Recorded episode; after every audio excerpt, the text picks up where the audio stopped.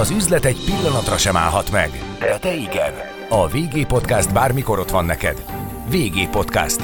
Becsatornáz a piaci hírek, pénzügyek, gazdasági trendek világába. Üdvözlök mindenkit, Andor Attila vagyok, a Gloster. Tulajdonképpen a tavasszal elfogadott két éves stratégiájukat alig több mint fél év alatt teljesítették. A velem szemben ülő Szekeres Viktor cégvezetőben is az fogalmazódott meg, hogy hát új támpontokat kell adni a, a befektetőknek. Igen ambíciózus 2025-ig tartó új stratégiát fogadott el a menedzsment. Szekeres Viktor, köszöntelek a Gloster igazgatóságának elnöke. Én is köszöntöm a hallgatókat. VG Podcast. Becsatornáz a piaci hírek, pénzügyek, gazdasági trendek világába. VG Podcast. Üzletre hangoló. A nemzetközi növekedésre fókuszáltok egyértelműen. Itt láttok olyan potenciált, amit kitűztetek magatoknak, vagy lehet mondani, hogy kinőttétek a magyar piacot? Amikor azon gondolkodtunk, hogy a, a, az idei évben megvalósított stratégiát követően mi lenne az a lépés, ami, ami kellően vonzó a befektetők számára, kellően reális és megvalósítható a menedzsment számára, akkor igazából, akkor igazából azt a célt tűztük ki magunk elé, hogy négy év alatt szeretnénk megnégyszerezni a mostani operációnkat. Ami azt jelenti, hogy szeretnénk megnégyszerezni az árbevételt, szeretnénk megnégyszerezni az ebidát, mondjuk a talán a létszám az, amit nem feltétlenül szeretnénk megnégyszerezni, de ott is egy jelentős növekedést szeretnénk elérni. Mindenképpen fogunk beszélni a, a munkaerőállományról, mert tehát azért ugye a növekedés motorja mégiscsak egyfelől a munkaerő kell, hogy legyen, de azt mondod, hogy reális célok, hát négy év alatt négyszereződni, én azt gondolom, hogy ez minimum ambíciózus. Hát azt szokták mondani, hogy olyan célokat kell kitűzni, ami egy picit túl van a komfortzónádon, ami túl van mindannyiunknak a komfortzónáján, hiszen ezek lesznek azok a dolgok, amik újabb és újabb nagyobb eredmények elérésére, elérésére fognak minket sarkalni. Igen, igen, ez történik. De hogyha, hogyha egy picit mögé nézünk egyébként ezeknek a számoknak, és hogyha megnézzük, hogy mondjuk erre a 2025-ös évre kitűzött mindegy ilyen 12-15 milliárdos árbevételhez társul egy durván egy ilyen 3 milliárdos ebidát, azt mégis miből tervezzük megcsinálni, miből tervezzük összehozni, akkor ez a dolog egy picit mindjárt realissá válik. Nézzük meg akkor ezt egy kicsit. Sok felvásárláson van túl a Gloster, és talán ebben a legnagyobb állomás a Minero IT akvizíciója volt néhány hónappal ezelőtt. Ez hozta meg gyakorlatilag a nemzetközi kitörést a cégnek, és már beszélgettünk arról régebben, hogy azért ez neked egy stratégiai terved volt, ami most ezzel a lépéssel tulajdonképpen megvalósult.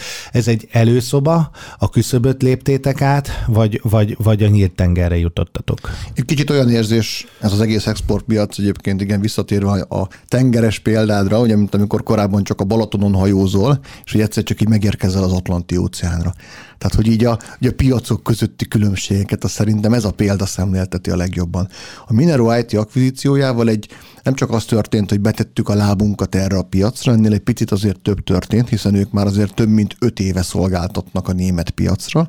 Egyébként ők a német autóiparnak az egyik beszállítói, olyan ügyfeleik vannak, mint mondjuk a BMW, vagy a Volkswagen, vagy az MAN, szóval ilyen nagy német autóipari koncernek beszállítanak be, és jellemzően ilyen úgynevezett küldetéskritikus rendszereket szállítanak ők, például a BMW-nek az úgynevezett ilyen demand managementjét csinálják, ezt magyarul lefordítva az azt jelenti, hogy amikor mondjuk azt mondják, hogy oké, okay, akkor ma gyártunk, nem tudom én, 120 darab X5-öst, akkor mondjuk, hogy a 23-as pozícióra, ahol az ajtókat gyártjuk, akkor hány liter festéket kell odavinni, milyen alkatrészből mennyinek, mennyi időn belül kell oda lenni, és az hogyan jusson ide, akkor az többek között az ő szoftverük segítségével számítják ki.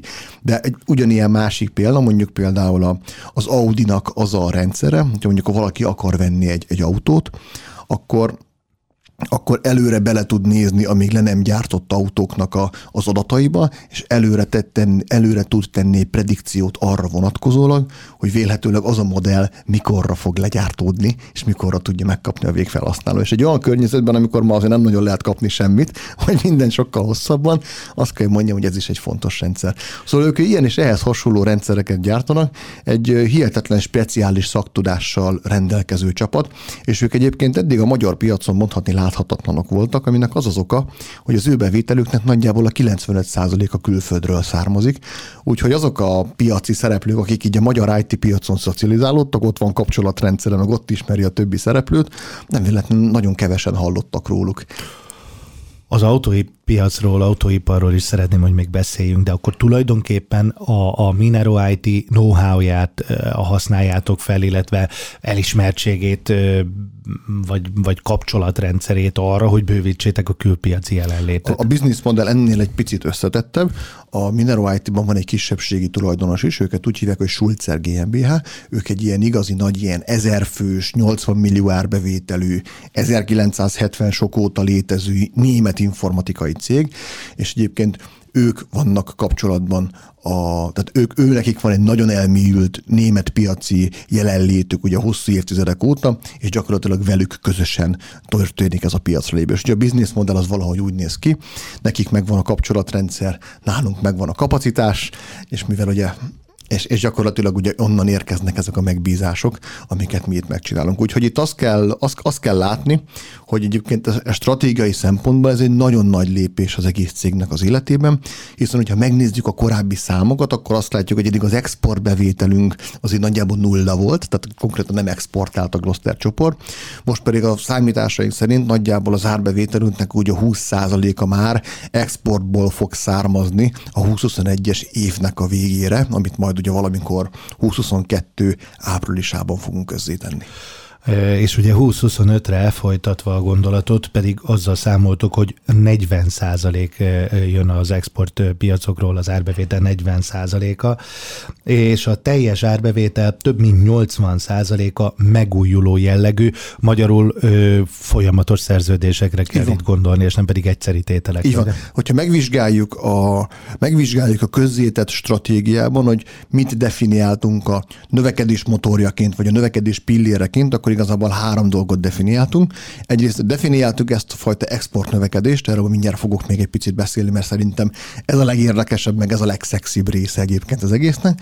Definiáltuk egyébként még az üzletágaknak az organikus növekedését is, azért ezen a területén is nagyon jelentős lépéseket tettünk az elmúlt egy hónapban. A korábban felvásárolt cégeket lehetőség szerint megpróbáltuk egy márkanév, egy brand alá hozni, illetőleg ezt a rettenetesen komplex működést, kívülről ez mindenkinek csak úgy tűnik, hogy informatika, aki ért hozzá belülről, az látja, hogy azért az egyes szegmensek egészen más hogyan működnek.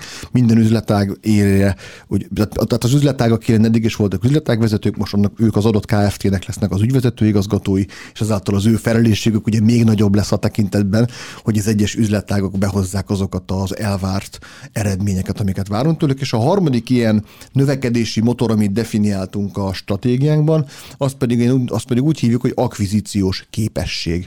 Ugye eddig is túl vagyunk már hat akvizíción, és ennek a stratégiának az összerakásakor azt feltételeztük, hogy vélhetőleg azért a 2025-ös évig még azért fogunk tudni újabb társaságokat beakvirálni a cégcsoportba. Ugye más nagyságrendű enyhén szólva a nemzetközi piac. Uh, nyilván az akvizíciók kapcsán is sokat tárgyaltál külföldön. Mennyire fogékony a nemzetközi piac a magyar agyra, a magyar know-how-ra? Azért a, a magyar fejlesztők, a magyar innováció alapvetően jó hírben áll, legalábbis mi szeretjük magunkról ezt gondolni. Mit tapasztalsz ezzel kapcsolatban? Szerintem ez egy olyan sztereotípia, ami egyébként ami valid. Tehát ennek van külföldön validációja hogy ha megnézzük, akkor hogy Magyarországon ugye hagyományosan ebben az orvostudomány, meg ezzel az orvoslással kapcsolatos dolgokban vannak nagyon nagy hagyományaink, a másik pedig a műszaki tudományok. Most mi jellemzően ugye itt a műszaki tudományoknak a, a, a tér felén focizunk, és én azt látom egyébként, hogy a magyar mérnöki tudásnak egyébként külföldön van, van, van respektje, de manapság egy olyan világot élünk, hogy a jó bornak is kell a cégért, tehát hogy hiába jó a bor, attól azt még ugyanúgy el kell adni, és egyébként igen, a jó magyar mérnöki szolgáltatás szolgáltatást ugyanúgy el kell tudni adni külföldön, független attól egyébként, hogy nagyon jó. A jó magyar tudást el kell adni külföldön, és mennyire nehéz bevonzani a Glosterhez a jó magyar tudást. Azért nagyon erős munkaerőhiány van jelen a gazdaságban. Azt is lehet tudni, hogy a fejlesztőkre azért vadásznak, mennyire kellett neked személy szerint újra gondolni például a HR stratégiát? Fogalmazzunk úgy, hogy sokak számára a home office az egy kényszerállapot, nekünk bizniszmodell lett. Tehát, tehát nekünk teljesen átalakította a biznisz, ugyanis arra lettünk figyelmesek, hogy a, a home office segítségével nagyon sok olyan embert be tudunk vonzani, akiket korábban egész egyszerűen elérhetetlenek voltak számunkra. És jellemzően egyébként ez a, ez a vidéki nagyvárosoknak az agglomerációjában élő szakemberek, Pécs, Debrecen, Szeged, Kecskemét, ami innen, innen Budapestről nézve, mi korábban mindig csak a Budapest és a környékén élő fejlesztőkre vadáztunk úgymond, és bejönni meg is fogalmaztuk egyébként a stratégiában, hogy valamelyik vidéki egyetemvárosban egy 150 fős informatikai fejlesztőközpontot szeretnék nyitni. Azt látjuk, hogy a magyar munkaerő az hagyományosan nem mobil. Tehát ugye nagyon-nagyon ritkán hallunk hogy olyat, hogy én nem tudom, én Balatonfüredről elköltöztem Nyíregyházára egy jobb munkáját. Ugye szerintem ilyen sztorit nem, nem nagyon tudunk mondani, USA-ban ez teljesen mindennapos. Ezért mi azt csináljuk, hogy, hogy nem a fejlesztőket hozzuk Budapestre, hanem a munkát visszük oda. És hogyha oda visszük a munkát, és ezeket a jól fizető, jellemzően külföldre irányuló, tehát a jól fizető nemzetközi projekteket el tudunk vinni vidéki megyeszékhelyekre, olyan helyszínekre, ahol van egyetem a közelben, tehát van informatikus képzés. Ott az egyetemekkel jó stratégiai szövetséget tudunk kötni, adott esetben be tudunk kapcsolódni az oktatásba. Akkor azt látom, hogy itt még azért vannak olyan tartalékok, amiket el lehet érni, és azokat egyébként piacra lehet vinni mennyire gondolkodtok saját nevelésű játékosokban? Tehát ha már az egyetemekkel való kapcsolatról beszélsz, ugye nagyon sok cég félig kényszerből, félig pedig nyilván a, a, a lojalitás fokozása érdekében bemegy az egyetemekre, és már az egyetemeken jelen van, és kvázi egy karrierképet, egy pályamodellt ad azoknak a szakembereknek, akiknek a képzésében egyébként maga a társaság is részt vesz. Így van, de hogyha ezt megnézzük, akkor ezt jellemzően eddig csak a multik csinálták Magyarországon. Tehát például vannak olyan multicégek, hogy mondjuk önálló kart üzemeltet az egyetemen. Nyilván ekkor erőforrás azért nem áll rendelkezésre, de akkor azért igen, hogy a képzésnek már egy nagyon korai szakaszába be tudjunk kapcsolódni. Diák szövetkezeten keresztül már diákként részt tudnak venni a hallgatók a projektjeinkben, és amikor ugye elvégzik az egyetemet, akkor gyakorlatilag már egyébként egy képzett, az adott projekten is egyébként jól működő munkaerőként kezdik az életét, és mindenki számára ezáltal ez egy, hát ahogy, a híres reklámot idézem, tisztább száraz a biztonságosabb érzés nekünk is, meg a hallgatónak is, hiszen ugyanaz a projekt, amit korábban csináltunk, tud tovább menni. Mi jellemzően ezekben a saját nevelésű emberekben hiszünk, azt látjuk, hogy itt tudunk olyan hozzáadott értéket teremteni, hogy tényleg egyébként a piacon jelen nem lévő hallgatókból nagyon jó értékes szakemberek tudnak válni nálunk.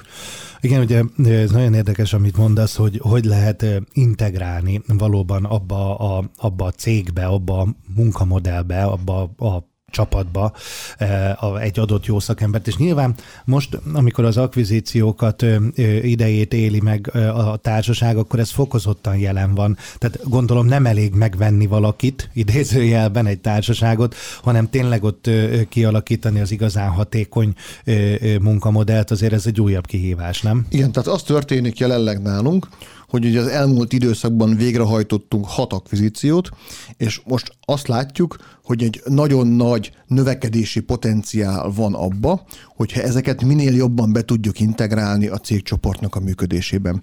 Korábban abban hittünk, hogyha mindent egy nagy cégbe beolvasztunk, és ott meg tudjuk a, a szinergiákat, tehát ott a szinergia hatásokból eredő megtakarításokat tudjuk érvényesíteni, akkor az lesz a növekedéshez vezető út. Most nem így látjuk, most úgy látjuk, hogy meg kell őrizni ezeket a cégeket, ugyanis minden ilyen kis cég az pénzügyi szempontból egy profit centrum, tehát ezektől a, kis, ezektől a cégektől várjuk a profitot, szakmai oldalról nézve pedig minden ilyen kis cég egy szakmai műhely. Úgyhogy most az történik, hogy minden egyes üzletágban úgy, úgy, úgy fogalmazunk házon belül, hogy tudás alapon tudás alapon tagoltuk a céget, minden üzletágban egy megfelelő informatikai tudás van, és viszont a, működéshez, a működésükhez szükséges üzleti szolgáltatásokat, pénzügy, könyvelés, HR, marketing, jog és még sorolhatnám, ezeket pedig az anyavállalattól veszik igénybe. Tulajdonképpen egy holding jellegű egy, egy, Igen, igen, igen, de ezért ez egy, ez egy integrált holding jellegű dolgot kell elképzelni, és ennek egyébként az az oka,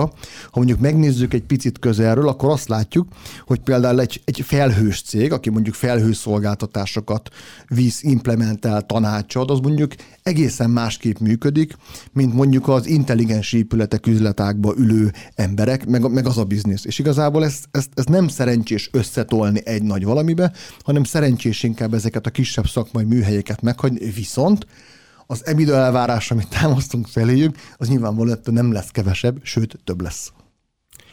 Um, hogyha egy kicsit visszatérünk a számokhoz, ugye a megújuló árbevételek nagy aránya az egy nagyon fontos tétel, az exportpiaci igen jelentős jelenlét, illetve az onnan befolyó árbevétel szintén egy abszolút meghatározó tétel, és itt a sajtóközleményetekben azt írjátok, hogy az iparágat meghaladó hányaddal biztosítják a végcsoport stabil működését a, fókusz, a megújuló árbevételek.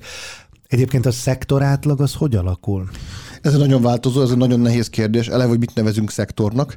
Ugye ez is, hogy vannak az a szoftver, ez a service cégek, ahol ugye gyakorlatilag minden árbevétel megújuló, vannak ezek a hagyományos hardware kereskedő, és adunk hozzá szolgáltatást dolgok megújulók. Mi azt látjuk, hogy amikor a fél éves jelentéskor ugye közzétettük azt, hogy egyébként akkor nekünk már 64%-a az összárbevételünknek az egy megújuló árbevétel, akkor nekünk a piac része az volt a visszajelzés, hogy ez igen tehát, hogy ez több, több, több versenytárs visszajelezte, hogy na igen, ez egy, ez, ez egy olyan szám, amire egyébként ők is felkapták a fejüket.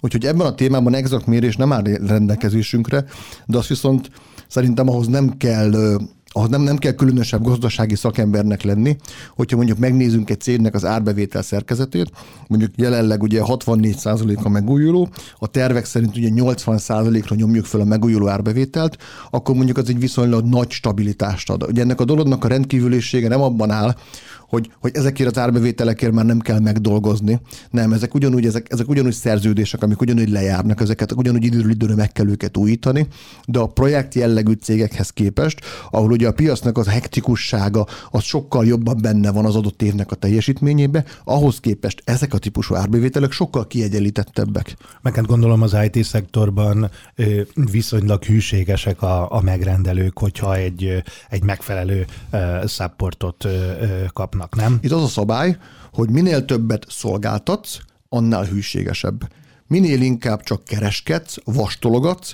annál kevésbé hűséges, mert azt meg tudja venni bárhonnan, tehát az commodity, hogy gyakorlatilag az egy árverseny, ott az nyer, aki egy forinttal olcsóbb. A szolgáltatás világban egész máshogy működik a sztori, ott sokkal inkább azt számít, hogy te az ő egyedi igényeit mennyire tudod kiszolgálni. De hogyha megnézzük a, a, a cégeknek a költéseit, van ilyen piackutatási adatunk, hogy mondjuk mennyit költenek hardware-re, mennyit költenek szolgáltatásra, akkor egyébként azt látjuk, hogy a hardware-re költött pénz pénzek, azok ilyen nagyon néhány százalékkal emelkednek egy évben, viszont a szolgáltatásra költött pénzek, ez alatt értem a klasszikus rendszeretnek a szápportját és a szoftverfejlesztési szolgáltatást, tehát azt a kettőt így egyben nézzük, ezek viszont dinamikusan nőnek. És hogyha ma megnézzük egy cégnek az IT költését, akkor azt látjuk, hogy mondjuk 10 egység pénzből mondjuk két-három egységet költ el ilyen hardware kapcsolatos dolgokra, és az összes többi költés az már gyakorlatilag valamilyen IT szolgáltatásnak a megvételére megy. Tehát az egy sokkal nagyobb piac, és nem elég, hogy sokkal nagyobb, még sokkal nagyobbat is növekszik, mint a hardware piac. Tehát hülyénk lennénk nem ezen a piacon lenni és a hardware piacot nyomni. Beszéljünk még az üzletágakról. Ugye sokáig a, a, a felhő üzletág volt abszolút fókuszban a cégnél. Gondolom, hogy ez, ez nem veszített fényéből, hanem inkább más szolgáltatások is fölnőttek hozzá, nem? Például a kibervédelem. Gloster ugye az hagyományosan egy networkös cég volt, ugye nekünk ugye a tehát mi hagyományos egy, egy networking cégként kezdtük az életünket, és egyébként a networkingnek egy ilyen hihetetlen felívelése volt egyébként az elmúlt időszakban, hogy ahogy az internet terjedt, ahogyan egyre több helyre el kellett vinni, egyre több helyre meg kellett osztani az internetet, ezért volt ennek a piacnak egy természetes fellendülése. Ezt követően ugye azt láttuk, hogy onnantól kezdve volt hálózat mindenhol, akkor nagyon sokakban felmerült a kérdés, hogy oké, okay, de akkor minek legyenek itt helyi rendszereim? Tehát mi, mi, mi annak az értelme, hogy itt ketyeg a szerver szobában a szerver, és helyi emberek nyomkodják, amikor mindez lehetne már a felhőben is és ezt még nagyon tavaly egyébként, ezt még nagyon megdobta ugye a pandémia, ahol aztán szerintem azok a cégek, akik, akik már a felhőben voltak, és valamilyen felhős rendszereik voltak, sokkal könnyebben vészelték át, sokkal, sokkal kevésbé érezték ennek a negatív hatásait. Úgyhogy szerintem a legjobbkor jött egyébként a Kingsol akvizíció, a legjobbkor kezdtünk el fókuszálni felhőszolgáltatásokra, mert, mert, mert térben is időben ez nagyon kijött. A kibervédelem viszont, hogyha megnézzük az elmúlt egy évet, nagyon nagy jelentőséget kapott, mert azáltal, hogy minden fölment a felhőbe, minden adat ott van egy helyen, ezeknek a sérülékenysége is sokkal inkább a fókuszba került. Igen, de ezt, meg, ezt helyén kezelik a cégek. Tehát akárhányszor eh, meghallom ezt a szót, vagy akárhányszor eh, lehet hallani, hogy adathalász, bármiféle eh, támadás történt, nekem mindig egy kicsit az az érzésem, hogy, hogy nem, nem tudom, hogy az adat fontosságával mennyire vannak tisztában a társaságok. Ez pont olyan, mint az egészségvédelem. Tehát, hogy ugye minden tudásunk és lehetőségünk meg lenne arra, hogy sokkal több figyelmet fordítsunk az egészségünkre, ezáltal kevésbé lennénk betegek, és ritkábban kerülnénk kórházba. És ugyanez van a kibervédelemmel is, hogy mindenünk megvan hozzá, hogy egyébként jobban védjük, nehezebben tudják feltörni, nehezebben tudják elvinni, de mégis a szemléletmód az, hogy erre nem, vagy csak keveset foglalkoznak. Egy picit itt is egyébként az történik, mi azt látjuk, hogy azok a cégek, akik egyszer már megégették magukat, mondjuk bekaptak egy zsaroló vírus és mindenüket lekódolták, ott azért nagyon gyorsan változik a szemlélet, ugye sőt, egészen odáig eljutnak, ugye, mint a mondás mondja, hogy hogy megégetted a nyelvedet a teával, akkor ugye a langyos teát is meg fogod fújni. Ennek és egy picit ez történik ezekkel a cégekkel, akik már egyszer megégetik magukat. Mi azt látjuk, hogy ezen a piacon a mi részünkre egy évi 25%-os növekedést látunk magunk előtt. Tehát azok a cégek is el fognak kezdeni kibervédelemre költeni, mert kénysz, rá lesznek kényszerítve, akik eddig ezt valahogyan próbálták megúszni. Az évi 25 százalék azért az nagyon messze van a négy év alatt négyszereződjünk. Tőle. Igen, de a négy év alatt... Ezzel, négy... kezdted, ezzel kezdtük a beszélgetést. Igen, de a négy év alatt négyszerezésben, és ez benne is van a stratégiában, az akvizíciókkal együtt gondoltuk. Tehát, hogy organikusan szerintem négy év alatt a négyszeresére Persze lehet nőni, de mi alapvetően nem így tervezzük, hanem mi ezt még akvizíciókkal tervezzük gyorsítani. Tehát továbbra is tulajdonképpen az akvizíciók azért meghatározók maradhatnak a cégnél. Igen, és hogyha visszautalok ugye a beszélgetésnek az elejére, hogy, hogy mi az a három pillér, amit definiáltunk, amitől növekedést várunk, hogy az export, az üzletágok és az akvizíciók, akkor igen, az akvizíciók azok továbbra is nagyon fontos elemei a növekedésünknek. Annyit írtok ebben a, ebből a, a stratégiában, hogy régiós IT cégek. Um, és itt nyilván nem fogsz konkrétumokat mondani, de talán annyit azért lehet ö, tudni, hogy a régióban melyik a véleményed szerint a legígéretesebb ország, merre érdemes kacsingatni? Szerintem két üzleti modell létezik ebben. Érdemes nyugatra kacsingatni. Nagyon sok, ott az a generációváltás egy, talán még egy talán még a mi régiónknál is egy nagyobb probléma. Nagyon szépen felépített, nagyon klassz társaságok vannak, amikkel egyébként a tulajdonosaik jellemzően nem, nem, nem igazán tudnak mit kezdeni. Úgyhogy ez egy jó üzleti modell lehet, mondjuk, hogy valamelyik országban venni ilyen céget, és akkor ott már van egy olyan, van egy olyan bázisunk, van, van egy olyan harcálláspont, ugye, ahol, ahol a, a, az export növekedést még jobban meg lehet támogatni. Ez egyfajta modell. Van a fejünkben egy olyan modell is, hogy nézegessünk inkább délre, nézegessünk inkább keletre, és keressünk olyan cégeket, akiket jellemzően az erőforrásaik, a tudása miatt veszünk meg, és amikor őket beakviráltuk, akkor a meglévő szerződéseinken keresztül az ő tudásokat el tudjuk adni a nyugati piacra. A kettő közül melyik fog megvalósulni, ezt ebben a pillanatban nem tudom megmondani, azt tudom igen, hogy vizsgáljuk mind vagy, a kettőt. Vagy nem biztos, hogy vagy, vagy ez, ez lehetőség adódik, ugye, hogy minden, ugye azt szokták mondani, hogy a nagyapám mondta, ugye, hogy én a, én a szőkenőket szeretem, de hát olyan szép barna volt, hogy muszáj volt vele is beszélgessek. Nem, ez nem vagy-vagy, hanem sokkal inkább annak a kérdése, hogy egy 2023-ban egyébként tervezünk egy IPO-t. És az IPO-t az pontosan ennek a nemzetközi terjeszkedésének, a, ennek a nemzetközi terjeszkedésnek a finanszírozása miatt képzeljük el, ugyanis azt látjuk, hogy a, a, a, addig, ameddig belföldön akvirálunk, addig itt a hazai pénzügyi rendszert remekül használva egyébként tök jó eredményeket lehet elérni, viszont amint kitesszük a lábunkat egy másik országba, más ott, nagyságrendek jönnek. Más nagyságrend, és hogy sokkal több saját pénzre lesz szükség, mint itthon. Természetesen beszélünk, de azt is ö, szeretném még szóba hozni, hogy, ö, hogy ugye kitettek vagytok az autópiac felé. Most ugye az autóipar hát átalakulóban van. Ugye nem lehet elmenni szó nélkül az autóipari csiphiány mellett. Mennyora veszélynek látjátok-e ezt ti? Mikor enyhülhet? Mert hát ugye lehet, hogy lehet, hogy a megoldásokat szállítjátok, de ha nincs miből gyártani, akkor azért ez mindenképp nehézkes. Amikor bekapcsolódsz egy nagy iparágba, mint például a jelen esetben mi, hogy bekapcsolódtunk az autógyártásba, akkor nyilván azzal az iparággal sírsz, és azzal az iparággal nevetsz. Ugye, tehát ennek ez a, ennek ez a velejárója, ezzel nagyon nem tudsz mit kezdeni. Itt igazából nekünk két stratégiánk van e-, ezzel szemben. Egyrészt mi azt látjuk, hogy mindennek az egész, tehát ahogy alakul át az egész autóipar, hogy egyre több elektromos járművet fognak gyártani, és egyre kevesebb üzemanyagos autót fognak gyártani, viszont hogyha megnézzük, az elektromos járműveknek a szoftverigénye az sokkal magasabb lesz. Tehát korábban hogy úgy indult az autógyártás, hogy igyekeztek jó hardvereket összerakni, és, adnak neki, és hogy adtak neki vonzó külsőt, hogy szeressék a végfelhasználók. Most nem ez történik, most az történik, hogy persze kellenek bele jó alkatrészek, de legalább ugyanolyan jó szoftver kell, hogy a végfelhasználó élmény, tehát az, az, az én élményem, az, az, az, az, az alapvetően ezek a szoftverek fogják megadni, ugye a szórakoztató rendszer az autóban, illetve ugye az önvezető funkció funkciókat támogató dolgok. És mi azt látjuk, hogy ha még olyan kevesebb darabszámú autó is fog kimenni, mert nem tudom, hogy a chip hiány miatt nem fognak tudni anyag gyártani, de annak a szoftver hányad annyival nagyobb lesz, hogy úgy érzem, hogy bőven van keresni valunk az iparágban. Ez az egyik stratégiánk erre. A másik stratégiánk pedig az, és ez szerepel is a stratégiámban, hogy 23-tól egyébként szeretnénk egy német értékesítési irodát nyitni, mert azt határoztuk el, hogy az autóipartól való függésünket azt mindenképpen az elkövetkezendő időszakban csökkenteni szeretnénk. Tehát nem azonnal lérhető megrendeléseket, hanem emellé szeretnénk más szektoroknak is szolgáltatni, pénzügynek, vagy például egészségiparnak szerintünk egy óriás robbanás előtt áll az, egészség, az egészségiparnak a digitalizációja, tehát gyakorlatilag az árbevételi mixben ezáltal, hogy az autóiparnak a nominális értéke nem, de az aránya csökkenni tud a, többiek, a többiekhez képest. Ugye jól mutatja a tőzsde felé való elköteleződéseteket, hogy már jövőre szeretnétek a Bét Extend kategóriájából a Bét Standard kategóriájába átkerülni.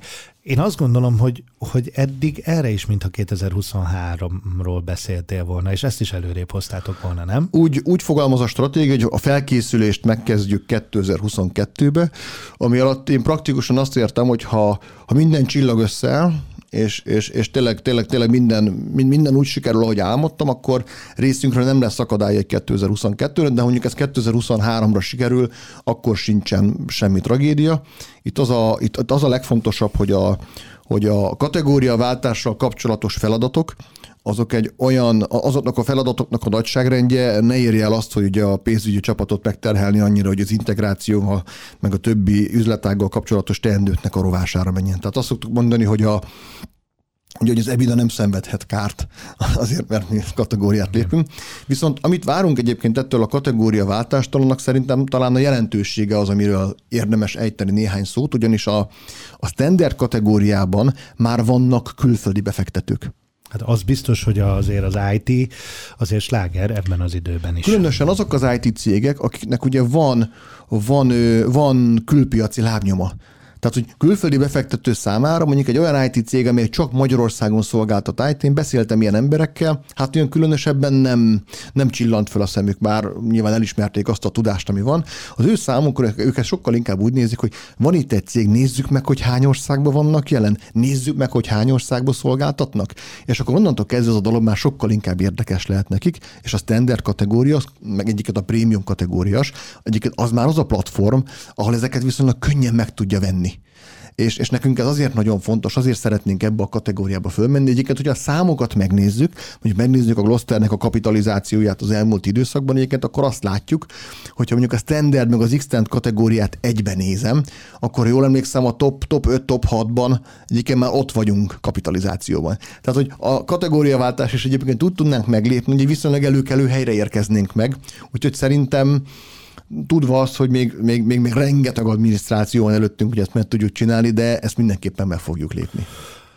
És ugye, amit említettél, hogy 2023-ban nyilvános forrásbevonást IPO-t terveztek, addig zárt körű tőkeemelés lehet a, a finanszírozás útja? Mi úgy látjuk, hogy igen. Hogyha visszanézzük az elmúlt időszaknak a zárt körű tőkeemeléseit, akkor ha jól emlékszem, 1 milliárd 700 millió forintot vontunk be három körben zárkörű tőkeemelésekből.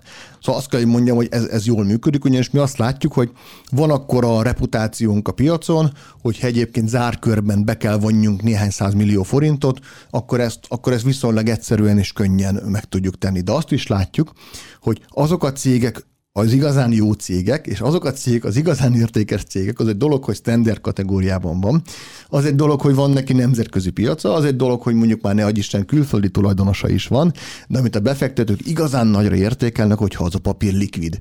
Tehát, hogyha én vettem egy kupac ilyen részvényt, akkor azt mondjuk viszonylag rövid időn belül el tudom adni, és mondjuk nem történik meg olyan, mondjuk aznap nem volt forgalom a részvényben, vagy csak mondjuk olyan kevés, hogy, hogy jelentéktelenni válik a dolog. Igen, az biztos, hogy, hogy, hogy az, hogy érdemi mozgás van, érdemi kötésszám van a részvényben, az, az azért sok befektető számára egyfajta monitor, ahogy mondod. Ezt fogja megoldani az IPO. Amikor elkezdtük, volt körülbelül 30 részvényesünk. Emlékszem, az első közgyűlésnél ugye lekértük a Kellertől.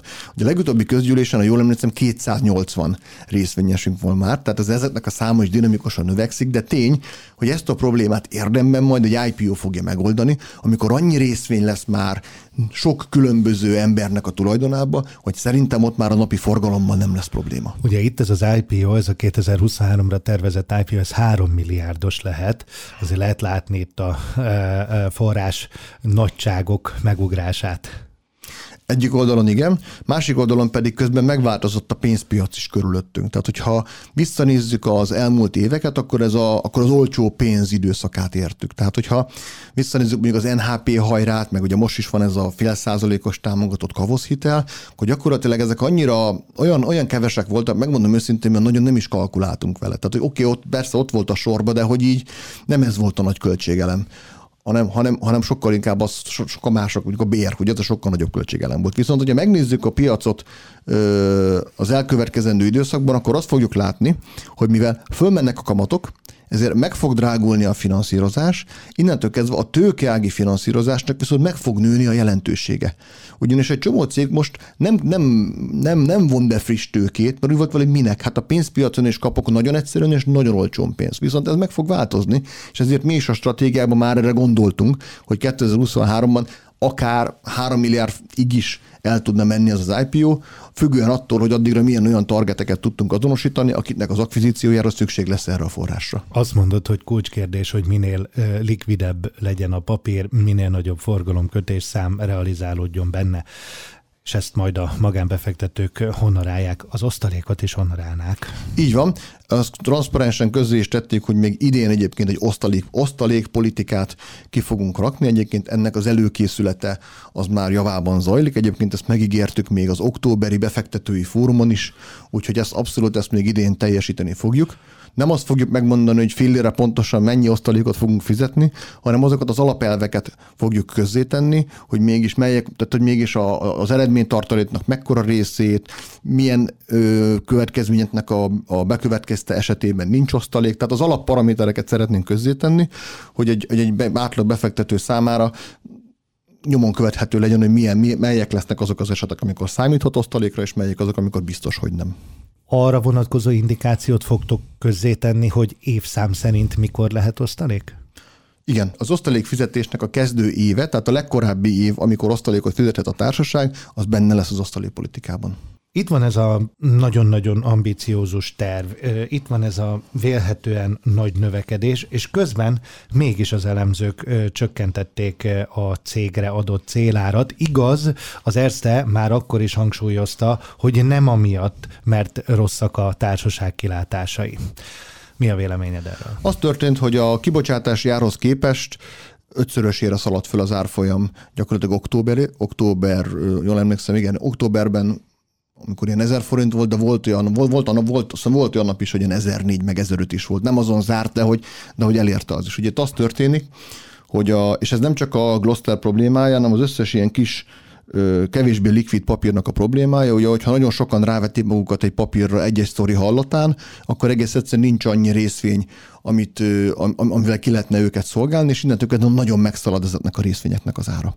Ugye szerintem egyébként egy kicsit velünk is ez történt, de hozzá tenném azt is, hogy a, ugye az Erztének ugye a legutóbbi elemzése, ugye az még ezt a stratégiát, ezt még nem tartalmazza. Úgyhogy véletlen... Hangsúlyozta azt is az elemzést készítő Nagy András, hogy viszont az a bizonytalanság kvázi elszáll a cég körül, hogyha megfogalmazzátok a stratégiát. Így van, tehát ez, ez, és ez szerintem, és ez, szerintem ez, ez, ez, így, ez így rendjén való. Szerintünk azáltal, hogy ez a stratégia végre nyilvánosságra került, végre kikerült, szerintem egyébként az Erste is néhány héten belül szerintem frissíteni fogja a modelljét, és akkor ennek megfelelően majd a befektetők kapnak iránymutatást tervezitek-e tovább növelni a közkészhányadot? Tehát ugye azt tudni kell, hogy azért jelentős növekedésen ment ez át, azt hiszem most 18 százalék fölött van, átlépi a 20-25 százalékot.